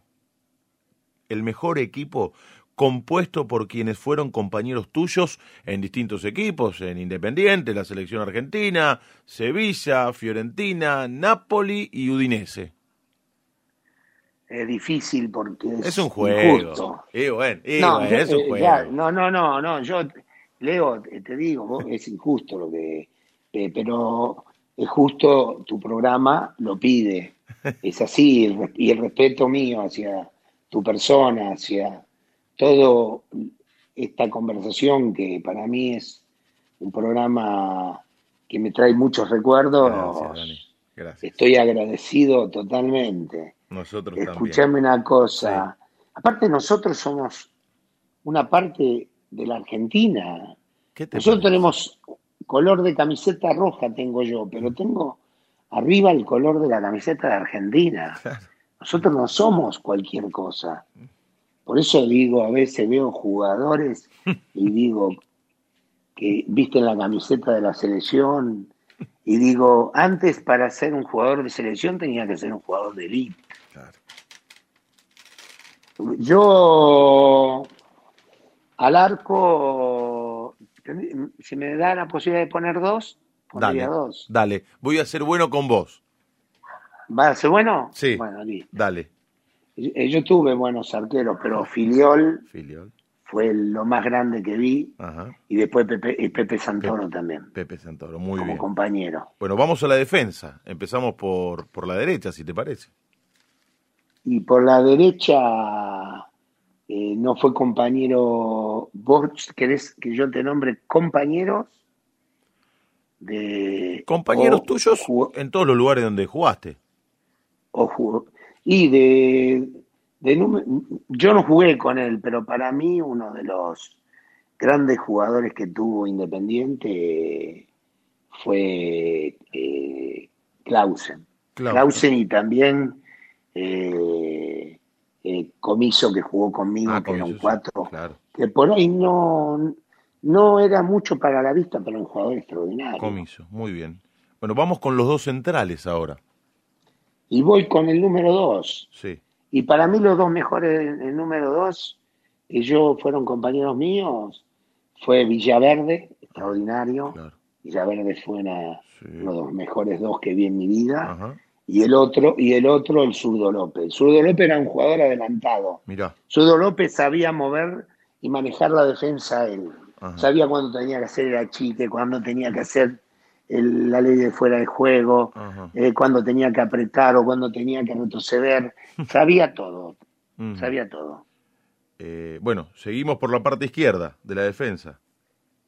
Y Daniel Pasarela, Ahí está. que jugó conmigo en la Fiorentina, jugó en, en la selección, uno de los mejores seis del mundo, y Enzo Trocero, que tuvo la mala suerte de jugar en la década de Pasarela, Claro. porque Enzo Trocero, Exacto.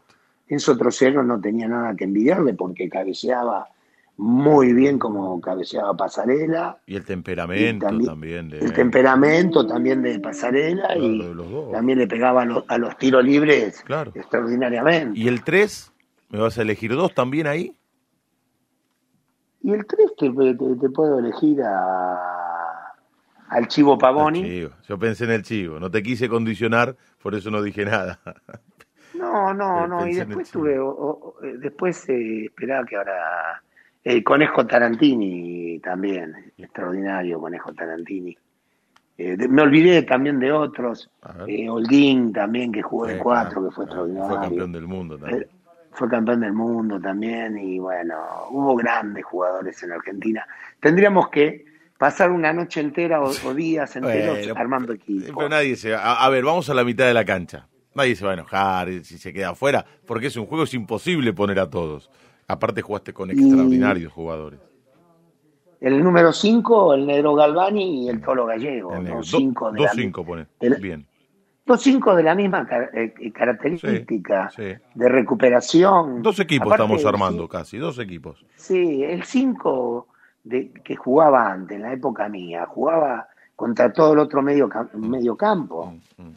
Jugaba contra. Nosotros jugábamos con River y tenía a JJ, a Merlo que recuperaba y teníamos a Alberto Alonso. Y el negro se tenía que ocupar de esos dos cracks. Claro, claro, del, claro. del Beto y de JJ. Nada menos. Bueno, y Gallego, y Gallego, y aparte eh, eran jugadores que, digamos, hacían bien el relevo, Mm, mm. estaban en todas partes en el momento justo. Claro. También tuve a Perico Raimondo, que era un jugador que cortaba Uf. las pelotas, pero yo te, no- te nombro dos porque Sí. si no tengo que nombrar a, Bueno, y, a todos. y ¿no ahora vamos por la derecha y por la izquierda para completar esa mitad de la cancha y después vamos con tres arriba. Y el Pitón Ardiles, Ah, claro.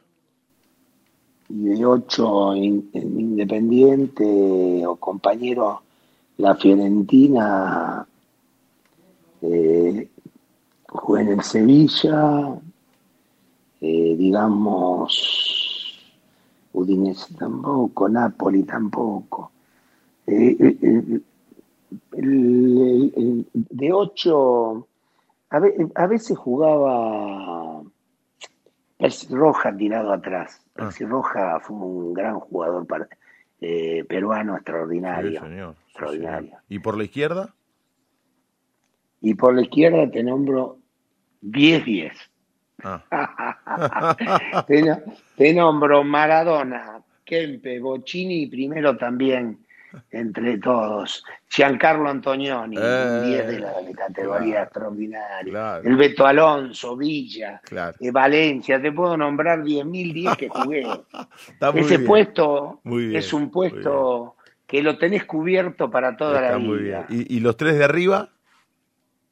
Los tres de arriba, René Orlando Houseman Qué grande, René.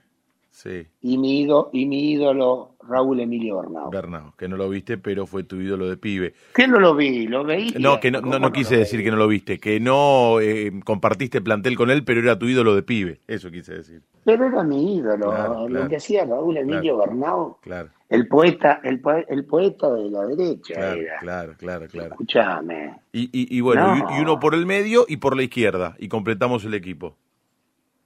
Y un, un 9, Leopoldo Luque, Claro, Leopoldo. Leo.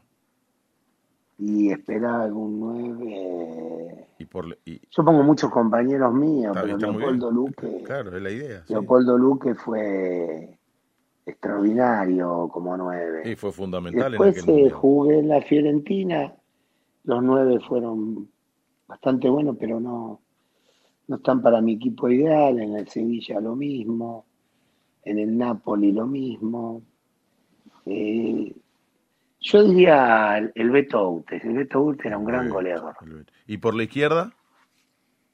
Y por la izquierda, el Negro Ortiz. Mm, un win de esos que te hacía siempre la misma y te desbordaba. Por ahí no era tan goleador el negro, pero tenía una calidad extraordinaria, extraordinaria. Y que no haya jugado, me olvidé de Erico en Independiente, que Bueno, mi pero papá lo vio está jugar. bien, pero no, no, no. Bueno, que jugaron conmigo. que claro, jugaron claro, por eso, por eso. Yo jugué en la selección con el negro y jugué con Houseman. Claro. Mira vos. Eh, Qué y dos después, eh, no, extra- extraordinario. Y, y ya te lo nombré a Kempe, al Sí. 10, también podía haber jugado de 9. Me armaste un equipo con Yo- 35 jugadores más o menos. Y bueno, te podía nombrar. Está muy bien. Yo cuando, Pará, pará, esta- cuando llegué- y- escuchá, ¿y el técnico para ese equipo? No, no me vas a nombrar. No, hay, un, hay un montón de técnicos que me dejaron marcado. Pero los dos que me dejaron marcados, Pastoriza. Y mira que tuve a Ferreiro, a Maschio, a Delacha, tuve los dos que me dejaron marcado por su personalidad, como manualidad que tenían, el estilo de juego que querían, morían con ese estilo, pero tenían la suerte también de saber elegir los jugadores o que Independiente ya eh, tres o cuatro jugadores en la época de Menotti de gran categoría para jugar, como lo fue también para Virardo, ¿no? Tener un montón de jugadores. La última, Dani, estamos charlando, nunca lo pude hablar con vos, entonces aprovecho y te lo pregunto. ¿Te gustaría en algún momento ser presidente de Independiente? Ser presidente de un equipo que tiene tanta, tanta historia. Mm, mm. Y que hay que pensar es en el futuro. Claro, claro. Y tiene que llegar gente honesta, no quiero decir, ni quiero faltar el respeto a los dirigentes que han pasado por Independiente, ¿no? Y que están. Pero la honestidad, el amor, porque hablan de paro que lo que se habla y se firma en el aire tiene que cumplirse. Grande del fútbol mundial. Y hoy Independiente viene cualquier equipo. Y le dio eh, algo importante, puntos y, un estilo de juego que a mí no me gusta. Lo digo con respeto. Sí, por supuesto. Y lo respeto a Falcioni porque Falcioni ha dirigido Boca, ha dirigido buenos equipos, ha salido campeón, subcampeón con. Y eso siente este programa. Con respeto. Pero aparte, si no podés opinar vos de Independiente, ¿quién podría hacerlo? No, Tique Bertoni. Pero por supuesto. Por eso no me puedo enojar. Es fútbol esto. Con la misma mina, entonces no sería vida. No, pero por supuesto. Estaríamos todos, pasa lo mismo, los gustos, eh, con respeto, ¿eh? Pero sí, con respeto. Fue a Boca, tuvo también un gran equipo, salió subcampeón y salió... Claro, hay que respetarlo. Es un estilo distinto al que le gusta, a, me gusta a mí, no a todos. Mm. Y me gusta también un, este, marcar y poder estar bien parado mm, mm, mm. es también importante. ¿Qué te ¿eh? parece? ¿Agüero de nuevo en Independiente? ¿Y cómo no me va a gustar ver a Agüero? El último crack que salió de Independiente. Salieron buenos jugadores, pero no a la altura de Agüero. mamá, el papá y el representante, eh, en la época que yo era técnico, estuvimos como tres horas hablando. Y Agüero tiene, y le decía, eh, vas a ganar un montón de cosas, vas a ganar un montón de plata. Vos sos el que tenés que agarrar la punta, sos el, más joven del equipo, no ir a lo último por ahí con jugadores ya de una cierta edad, tenés que ir adelante y tirar al grupo y demostrarle al grupo lo, lo que sos, ya como jugador y calidad la tenés. Lo que te falta es eh, volverte profesional, porque era un chico, ser bien profesional. Y no me equivoqué, no me equivoqué. ¿Eso en qué año fue esa charla? Ganó, y fue en el año que yo fui técnico, en el 2004, ganó, y ganó 12 eh, o 13 títulos con el Manchester City. Es, eh, como dijo el otro día Guardiola, eh, Maradona dejó su marca en Italia, Messi en España, Agüero la dejó también en en Inglaterra. En Inglaterra, qué difícil. Inglaterra no es fácil con nosotros, digamos, los latinos o sudamericanos. Entonces es un, es un doble premio como tuvo Villa y como tuvo Ardiles. Ah. Y también pasaron grandes jugadores mundialmente argentinos. Esperemos que salga otro Messi, otro Maradona, otro Sibori un, digamos, un Bochini nuevo, un Riquelme, Siempre hay que esperarlo. Siempre hay que esperarlo. Y hay que esperarlo. Nosotros somos una fábrica eh, eh, de, cracks. De cracks, tal cual. Eh, y vos, y vos sos uno de ellos. Dani, te, yo te, agradezco. tu palabra nunca hablo de Te agradezco a vos, Daniel. Sos un hombre que le dio alegría y le mejoró la vida con su fútbol a mucha gente. Y el pueblo no olvida a aquellos que lo hicieron feliz. Te mando un gran abrazo, Dani, te queremos mucho. Te agradezco eh, mañana domingo que tengas unas felices Pascuas. Yo soy muy creyente, Dios siempre está al lado mío y la Virgen María también. deseo a todos los argentinos en estos momentos difíciles que tenemos por la pandemia y por los problemas que hay, que le dé una buena, unas buenas Pascuas y que haya un cambio en la humanidad eh, con esta pandemia, con, y que Argentina pueda salir de sus problemas, que no son de, ahora, son de hace muchos años. Por eso te deseo a vos también felices Pascuas y, verdaderamente gracias, mil gracias por hablar de, fútbol, por respetarme y por hacerme recordar tan lindas cosas. Y yo jugué con grandes eh, señores del fútbol, ¿me entendés? Esos grandes cracks que jugué eh. y que pude disfrutar eh, entendiéndome con ellos de la mejor manera. Y vos sos uno de esos grandes. Y vos sos uno de y esos grandes. Y, me siento cada vez más campeón del mundo. Me encanta esa frase. Me encanta esa frase. Abrazo grande, Dani. Te queremos, te admiramos muchísimo. Chao, amigo. Chao. Abrazo de gol. Ricardo Daniel Bertoni pasó por el alargue de fin de semana de Radio La Red.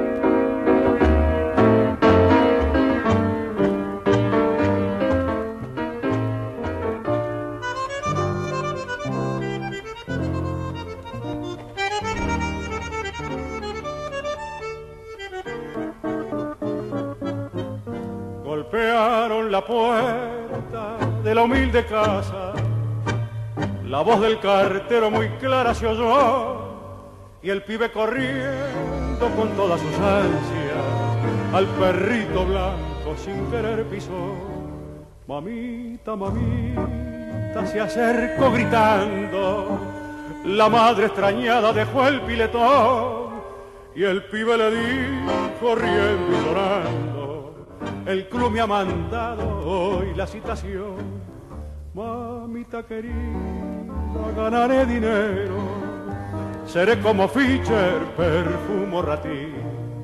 Dicen los muchachos que ya peinan canas, que tengo más tiro que el gran Bernabé. Vas a ver qué lindo cuando allá en la cancha mis goles aplaudan, seré un triunfador. Jugaré en la quinta, después en primera. Yo sé que me espera la consagración. Dormí el muchacho y tuvo esa noche el sueño más lindo que pudo tener. El estadio lleno, glorioso domingo, por fin en primera lo iban a ver. Faltando un minuto, están cero a cero. Tomó la pelota sereno en su acción gambeteando a todos enfrente al arquero y con fuerte tiro quebró el marcador.